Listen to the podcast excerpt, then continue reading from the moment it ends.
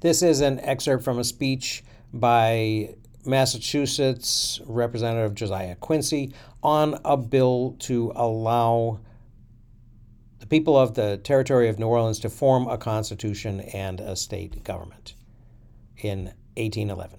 He says, Mr. Speaker, there is a great rule of human conduct, which he who honestly observes cannot err widely from the path of his sought duty.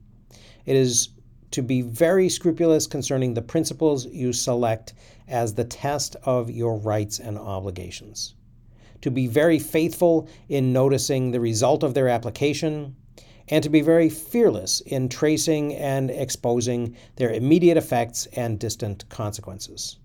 Under the sanction of this rule of conduct, I am compelled to declare it as my deliberate opinion that if this bill passes, the bonds of union are virtually dissolved, and that the states which compose it are free from their moral obligations, and that as it will be the right of all, so it be it will be the duty of some to prepare definitely for a separation, amicably if they can, violently if they must.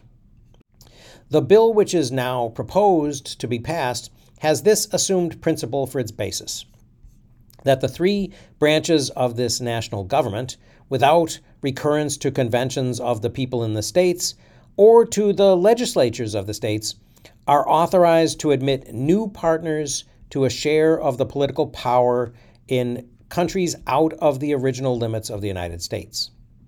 Now, this assumed principle I maintain to be altogether without any sanction in the Constitution. I declare it to be a manifest and atrocious usurpation of the power of a nature dissolving according to undeniable principles of moral law, the obligations of our national compact, and leading to all the awful consequences which flow from such a state of things. Sir, what is this power we propose now to usurp? Nothing less than a power changing all the proportions of the weight and influence possessed by the potent sovereignties composing this union. A stranger is to be introduced to an equal share without their consent. Upon a principle pretended to be deduced from the Constitution, this government, after this bill passes, may and will multiply foreign partners in power at its own mere motion. At its irresponsible pleasure, in other words, as local interests, party passions, or ambitious views may suggest. This is not so much a question concerning the exercise of sovereignty as it is who shall be sovereign. Whether the proprietors of the good old United States shall manage their own affairs in their own way, or whether they and their constitution and their political rights shall be trampled underfoot by foreigners, introduced through a breach of the Constitution. The proportion of the political weight of each sovereign state constituting this union depends upon the number of the states which have a voice under the compact. But, says the gentleman from Tennessee, Mr. Rhea, these people have been seven years citizens of the United States. I deny it, sir. As citizens of New Orleans, New Orleans or of Louisiana, they have never been, and by the mode proposed, they never will be citizens of the United States. But, says the same gentleman, if I have a farm, have I not a right to purchase another farm in my neighborhood and settle my sons upon it and in time admit them to a share in the management of my household? Doubtless, sir. But are these cases parallel? Are the three branches of this government owners of this farm called the United States? I desire to thank heaven they are not. I hold my life, liberty, and property, and the people of the state from which I have the honor to be a representative hold theirs by a much better tenure than any this national government can give. We hold these by the laws, customs, and principles of the Commonwealth of Massachusetts. Behind her ample shield, we find refuge and feel safety. I beg, gentlemen, not to act upon the principle that the Commonwealth of Massachusetts is their farm. But, the gentleman adds, what shall we do if we do not admit the people of Louisiana into our union? Our children are settling that country. Sir, it is no concern of mine what he does. This Constitution never was and never can be strained to lap over all the wilderness of the West without essentially affecting both the rights and convenience of its real proprietors. It was never constructed to form a covering for the inhabitants of the Missouri and the Red River country. And whenever it is attempted to be stretched over them, it will rend asunder.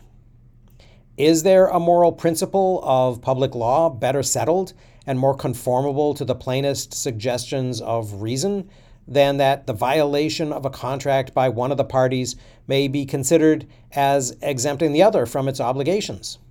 Again, it is settled as a principle of morality among writers on public law that no person can be obliged beyond his intent at the time of the contract. Now, who believes, who dare assert, that it was the intention of the people when they adopted this Constitution to assign eventually to New Orleans and Louisiana a portion of their political power, and to invest all the people those extensive regions might hereafter contain with an authority over themselves and their descendants?